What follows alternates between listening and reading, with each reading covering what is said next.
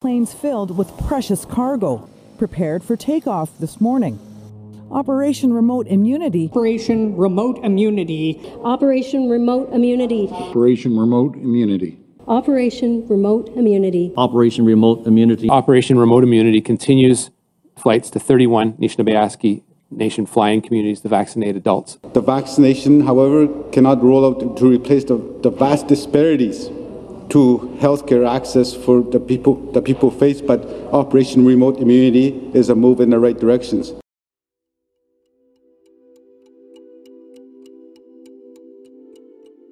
If you live in Ontario, you've probably heard of Operation Remote Immunity, or as we call it, ORI.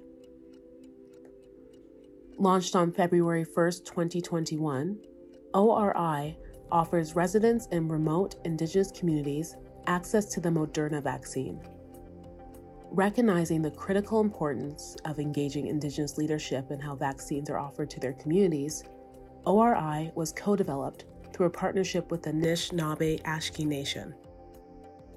Vaccination teams under the direction of Ornge have traveled to 31 northern remote NAN communities and Moosonee to administer the vaccine to residents who wish to receive it. As of April 6, 2021, more than 24,800 doses have been administered. My name is Rachel Scott. Welcome to Ornge Pulse.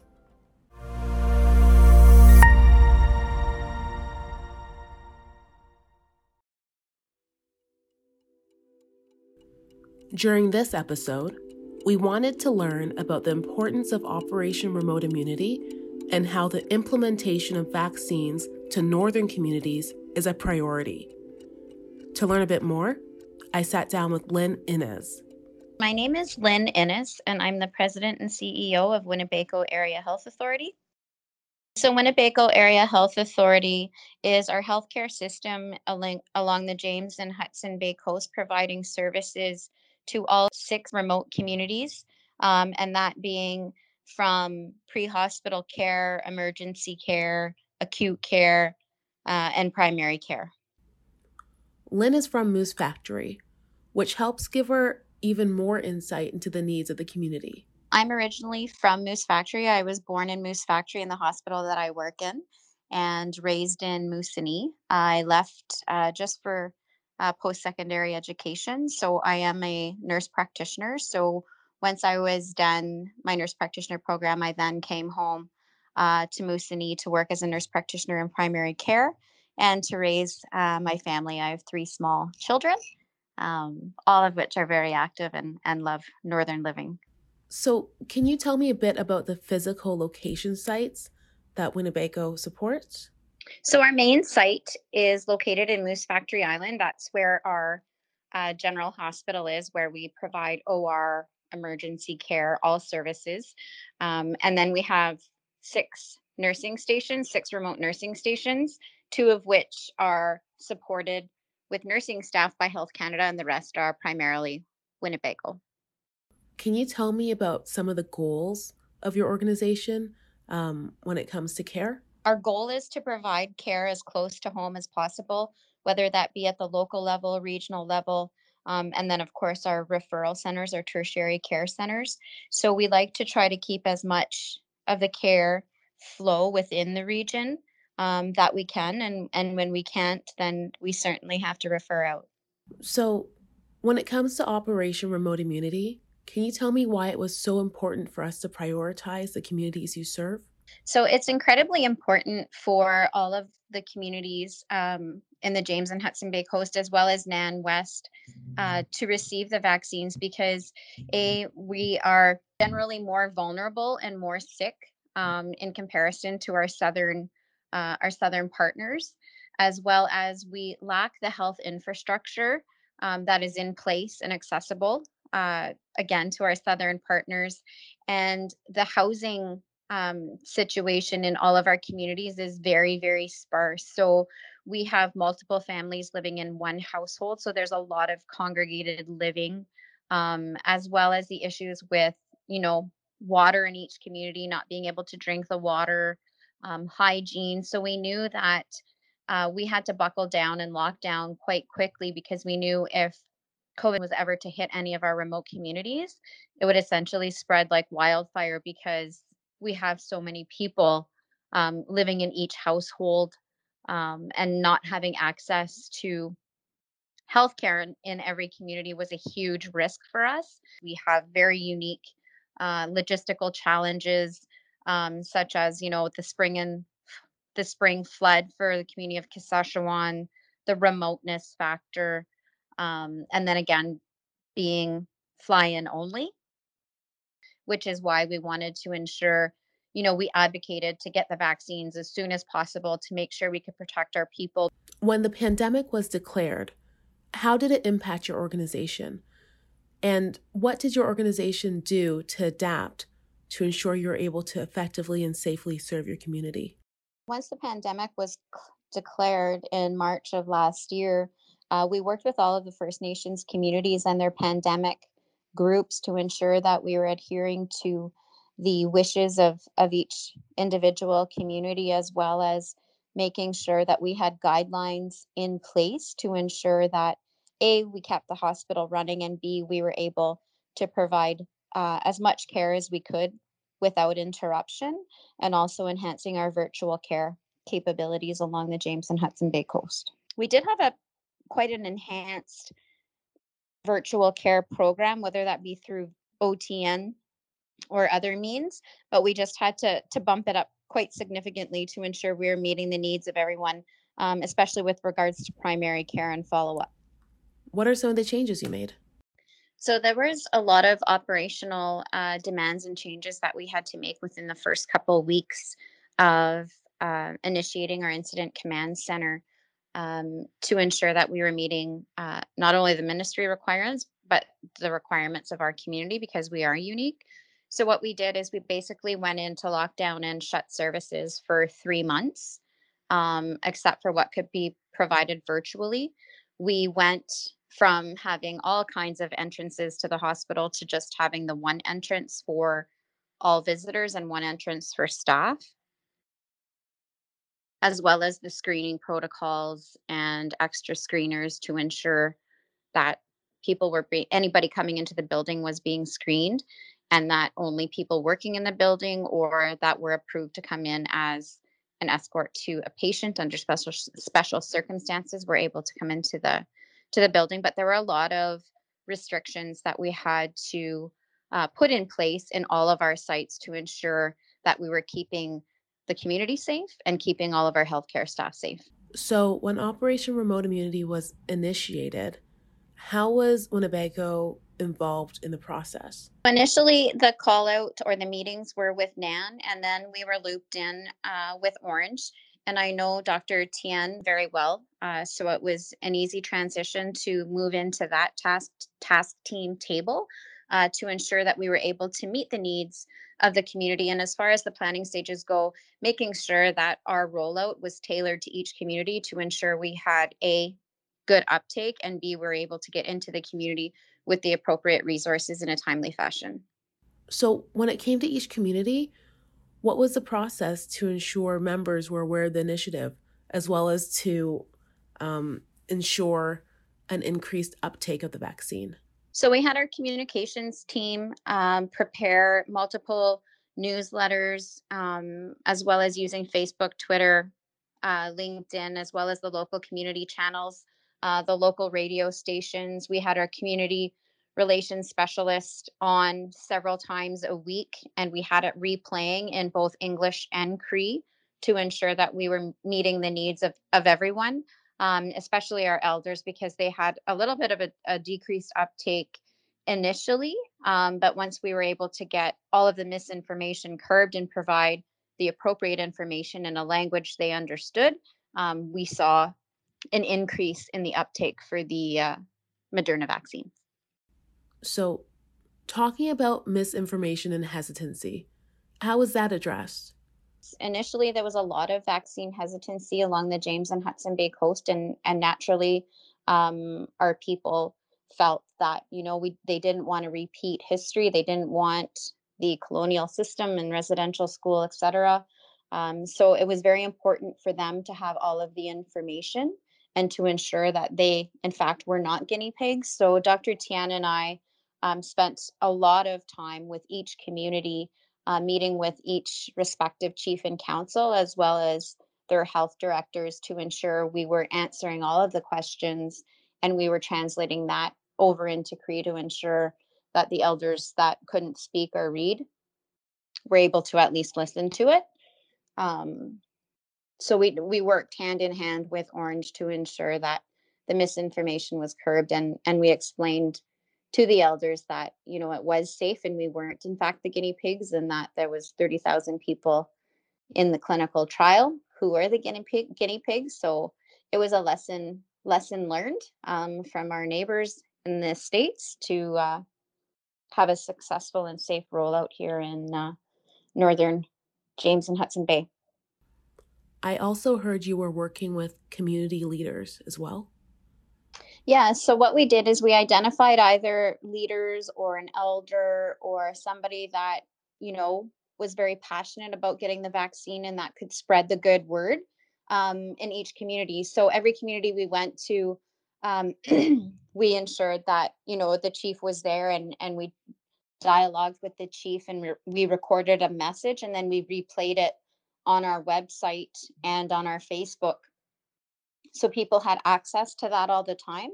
Um, I also went up as part of the vaccination team um, to provide some local support and familiarity along the James and Hudson Bay coast. And it was really important for us when working with Ornge to ensure that, you know, our local teams were just as much a part of the rollout uh, as Ornge because we felt that the uptake would be a lot better with local local health care providers and local health human resources um, to be able to provide the vaccines to the people they serve. Can you tell me a bit about the resources, specifically when it came to language or translation? We have a um, community relations um, officer, a community relations specialist, who is an elder in our region, a well respected elder that travels alongside uh, myself and the ORI uh, rollout uh, to ensure that there was no gaps in communication. We also sent all of the information ahead of time in the appropriate dialect uh, to ensure that the chief and council, the community members, uh, the community health representatives had that information well in advance before we actually arrived with the vaccines. And I understand there are different dialects for the communities you serve.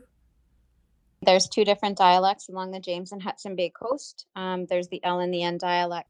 So I heard you traveled with each vaccination team to all the communities. How was that? So I participated in every single uh, mission for every single community. Um, I didn't get to hit every community for dose number two, but I did for all dose number ones. Wow. So these were big missions. It sounds like a lot of work. It is. it's an incredible amount of work. So the first community we started with was Peawanuck because it was the furthest away. So that that's along the Hudson Bay coast. And then we moved down to Kashechewan. And then we went over to Attawapiskat and then Fort Albany and then Moose Factory and Moosonee. Was there anything you had to adjust or adapt when it came to offering vaccinations within each community? So, because we had multiple meetings, uh, multiple virtual meetings, as well as recce flights to ensure a couple days in advance, we were able to um, step foot into the communities and ensure that the clinics were set up appropriately. Um, because we all of that preparation went in far in advance, it was pretty much a seamless seamless transition once we arrived in each community. And mm-hmm. each community is very different. Some places we were in gyms, some places we were in community health centers, and sometimes um, because we kicked our rollout off uh, the first week of January, we did all of our long term care patients in our three hospital sites. So we were able to work out a few kinks and certainly ha- have some lessons learned from each smaller rollout uh, before we had the mass clinics. Can you tell me how your team ensured that everyone who wanted a vaccine was able to get it? Absolutely. Uh, so what we did is we had, you know, booked appointments, we had walk-ins, we also had home visits. So we were very flexible, as well as for people that weren't in the community, we made sure that there was plans A, B, and C for them uh, to ensure that they were able to get their vaccines as well. Um, we did about 10 home visits in each community, um, which was great because then we're minimizing the amount of exposure and travel for for our elders and knowledge keepers in each community. And is there anything that you think would be important to share about health equity or any insights or key learnings that happened throughout the mission? You know, I I think um, there's a few things. One with with regards to health equity, there was a lot of physicians um, on all of the teams and a lot of allied health support that when they came to the community, they they immediately fell in love with every community, and they didn't actually realize um, that we existed and that there was disparities in northern remote Ontario that they didn't know existed. So a lot of them had said, you know, I do work in Africa, I do work overseas, and I didn't realize this was happening in my own backyard. So there was a lot of room for learning, a lot of room for growth, and future opportunities for having some of these specialists in allied health to come and, and help support us as we move forward. As the partnerships on the local level and the regional level, um, we've developed a very strong relationship with universities as well as with Ornge um, and ensuring that you know from an acute care perspective, from the vaccine rollout, we're all working together and integrating into one system so we are able to meet the needs of the communities and the region. That's some really great insight, Lynn. Um, I just want to thank you for taking the time to chat with me about how COVID, as well as Operation Remote Immunity, has impacted the community you serve. It was uh, certainly an, an honor and a pleasure to be able to um, bring the bring the Moderna vaccine to all of to all of our communities and to be a part of the the vaccine team. If you'd like to learn more about the Weeneebayko Area Health Authority, feel free to visit their website at waha.ca. W A H A.ca.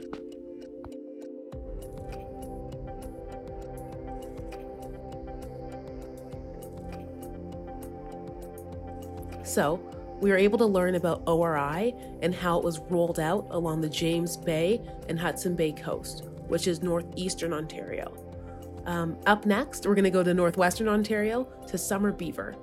We're going to talk about setting up vaccination clinics from the ground up with community coordinator Cynthia Yellowhead.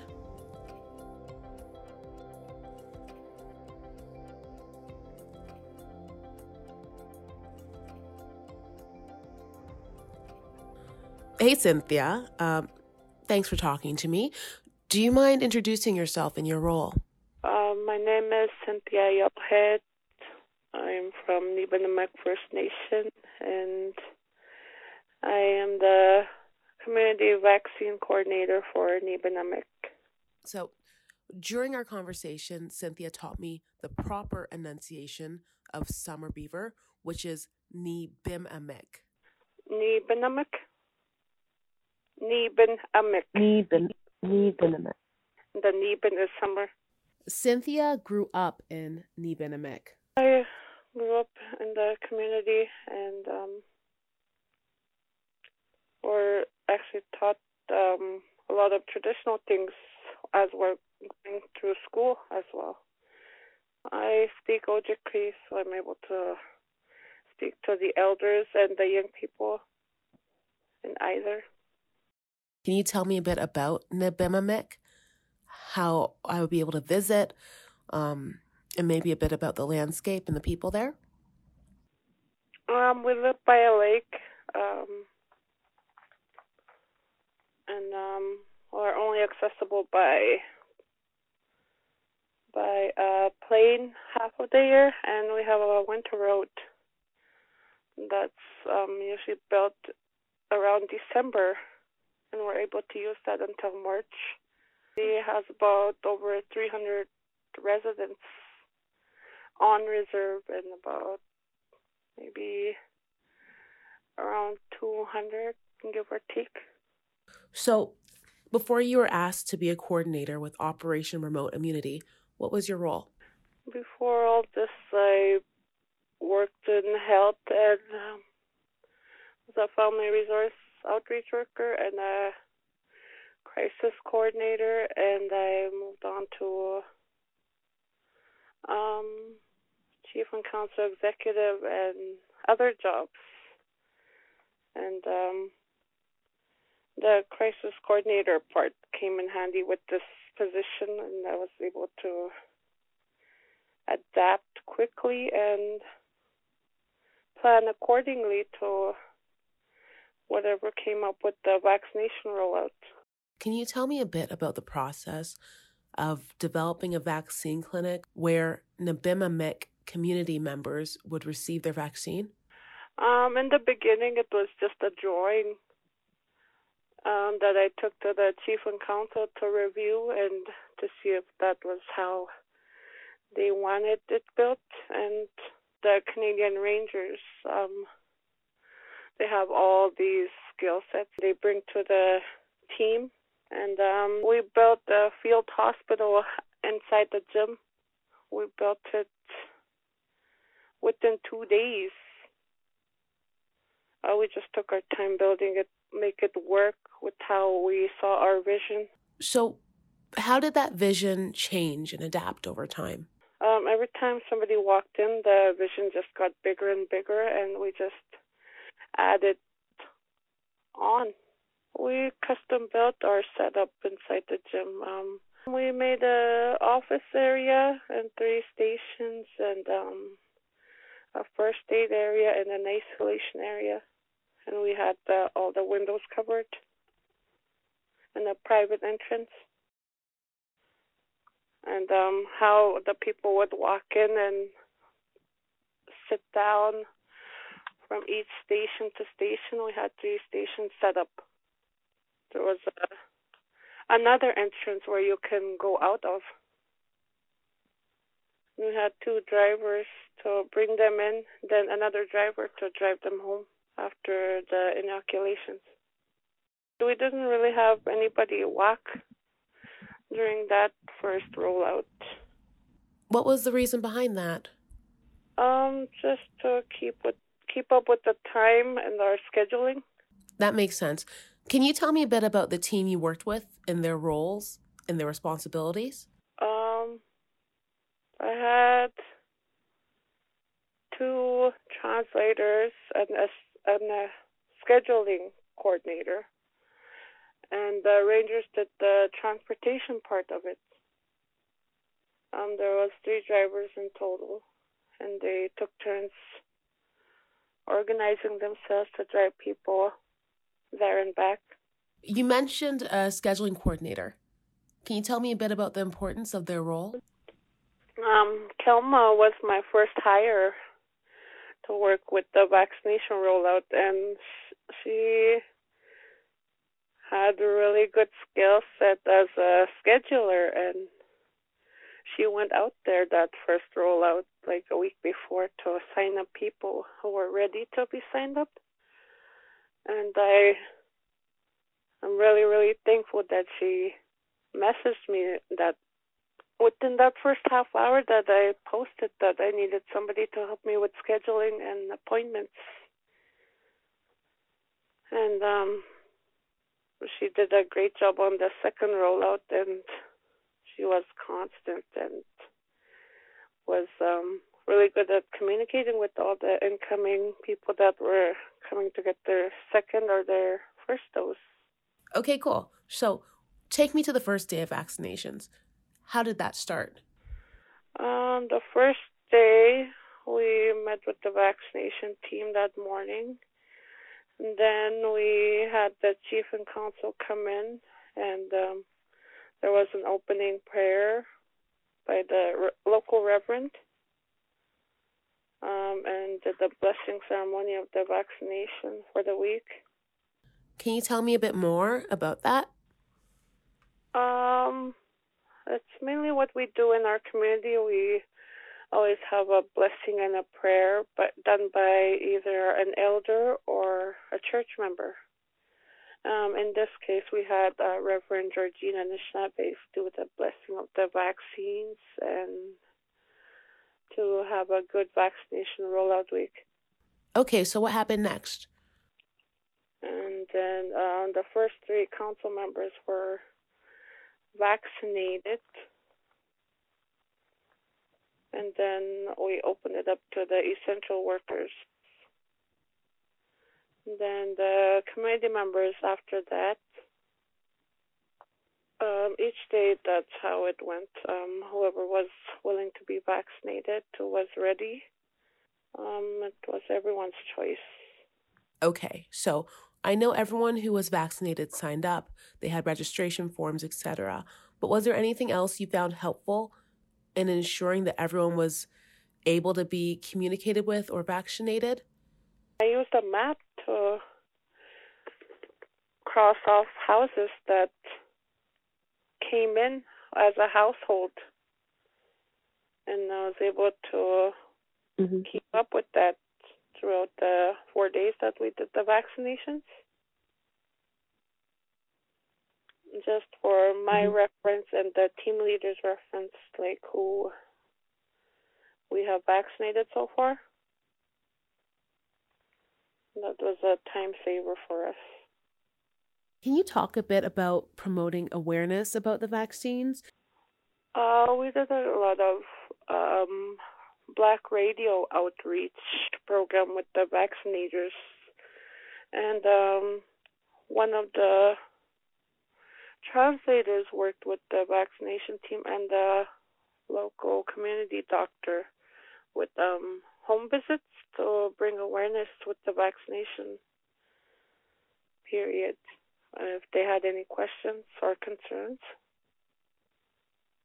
And I had one other translator that stayed with us in the gym, and she was able to work with anyone that needed um, help with translating and filling out their registration forms. So, can you tell me a bit about the second vaccine a month later? This one was different, right? The second, we had to adjust a lot more. We were aware that COVID would be coming to our community at some point in the future, but we did just didn't know when or how soon that would be. And um, and then suddenly we had positive cases in between the first and second vaccination. And it was imperative to have our vaccinations done on the second rollout. Okay, so at that point, Nibinamik was under lockdown. We went on lockdown on March 2. Um, and I tried to get the team ready, and um, everyone was scared to do this. So, what did you do next? Due to the positive cases, um, just to minimize people having to go outside of their own um, bubble. Like we had them drive up to do a drive-through vaccination, and um, either to walk over or drive their scooter to be vaccinated in a tent outside of the school gym.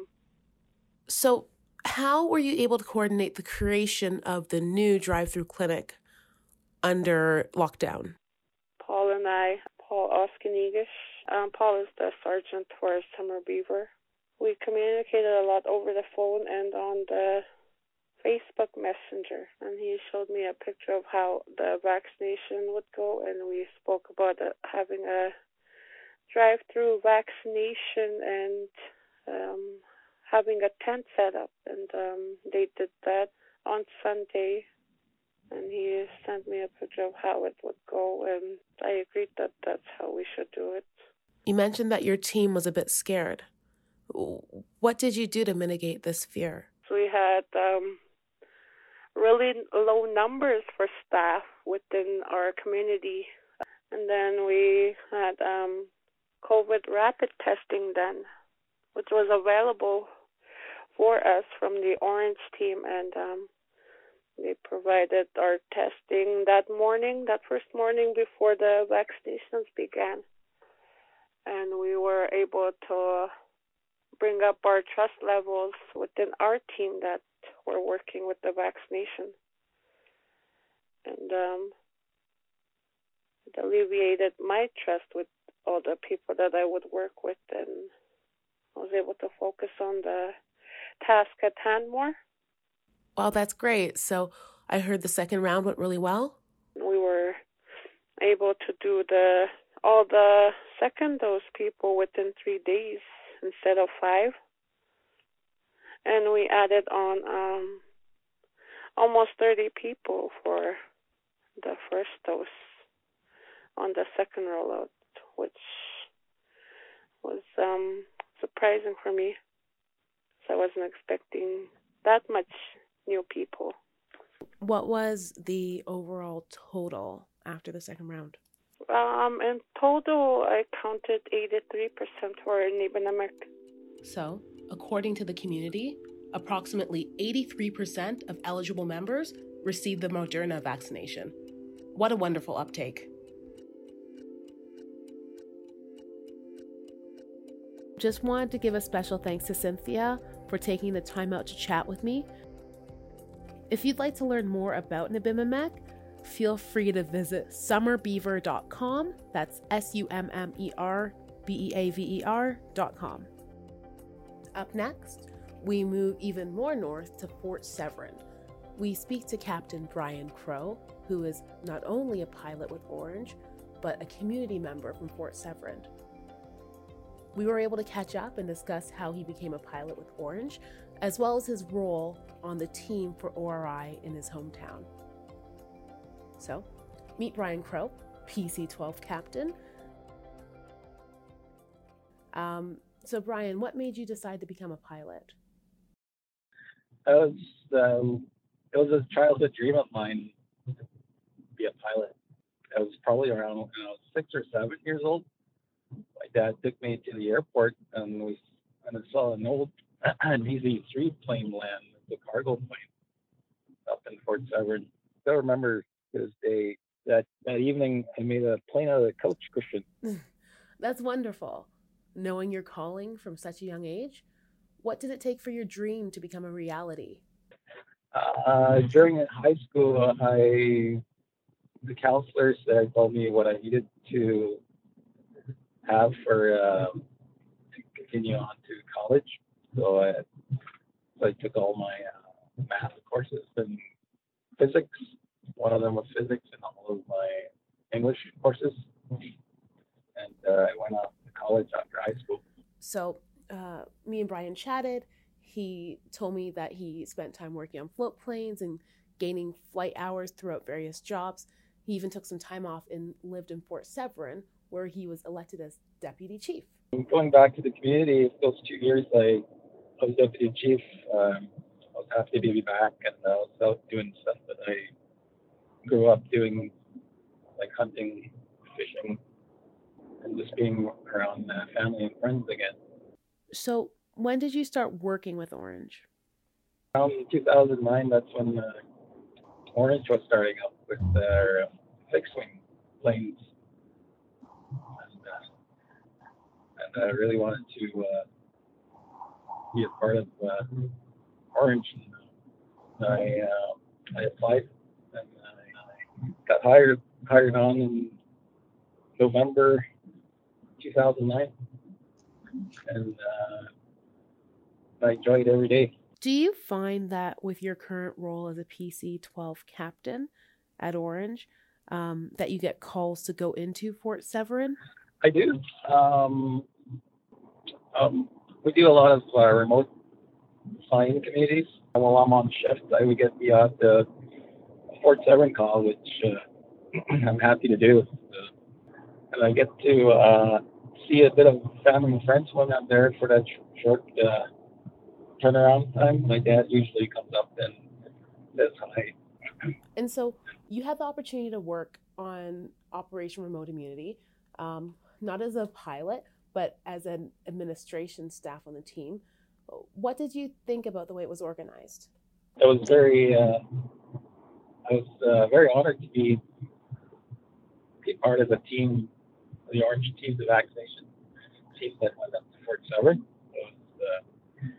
the organizers of the Operation Remote Immunity did, did really well, and uh, Ornge dropped together well, really good teams, and uh, well put together. Um, it, uh, when I joined the team there, we did training the first day um, before uh, flying up to the community.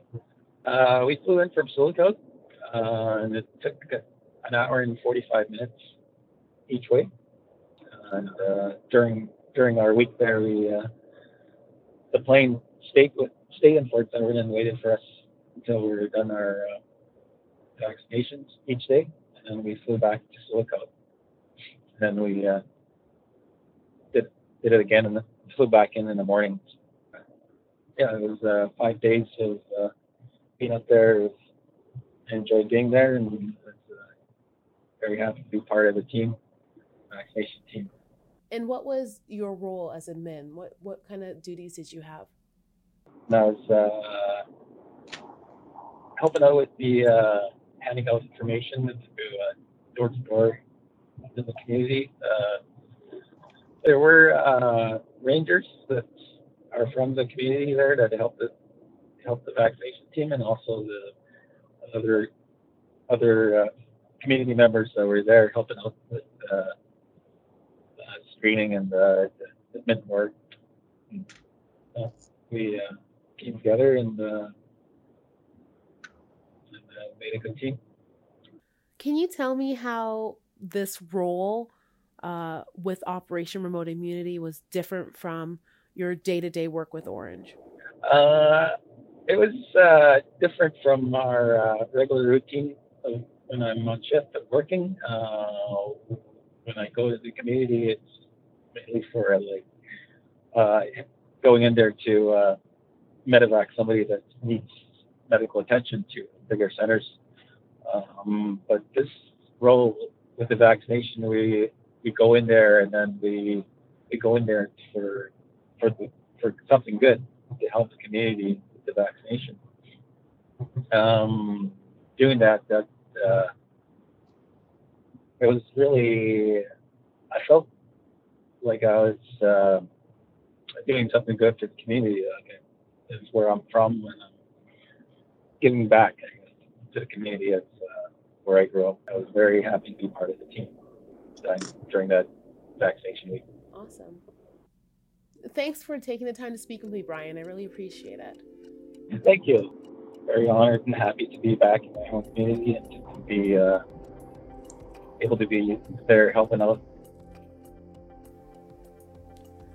So, it was great to explore the vaccination efforts in Northern Ontario. I really enjoyed hearing from the people who worked hard to ensure that members from fly in and remote Indigenous communities were able to receive the vaccines that they needed. On Tuesday, March 23rd, Dr. Homer Tien, Ornge President and CEO, attended the Nishnawbe Aski Nation's virtual Chiefs Assembly. Ornge joined seven other organizations and the signing of relationship accords to improve healthcare across NAN territory. The signing of this accord speaks to Ornge's commitment to health and our continued efforts to provide inclusive and culturally appropriate healthcare. We look forward to working with our partners at NAN and the Ministry of Health towards this goal. Feel free to read the full statement on the NAN website. That's www.nan.ca.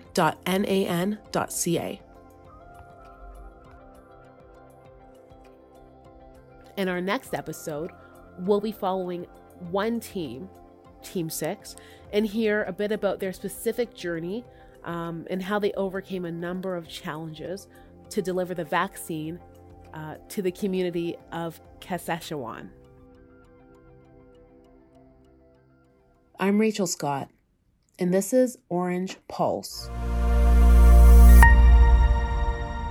This podcast could not have been completed without help from staff on Team Ornge. More importantly, Operation Remote Immunity was only possible due to the collaboration from a number of partners the Weeneebayko Area Health Authority, the Sioux Lookout First Nations Health Authority, Indigenous Services Canada, the Northern Ontario School of Medicine, Queen's University, the University of Toronto, Northern Paramedic Services, the Porcupine Health Unit, the Thunder Bay District Health Unit, the Northwestern Health Unit, the Ministry of Natural Resources and Forestry, the Canadian Red Cross, the Rangers, and many more.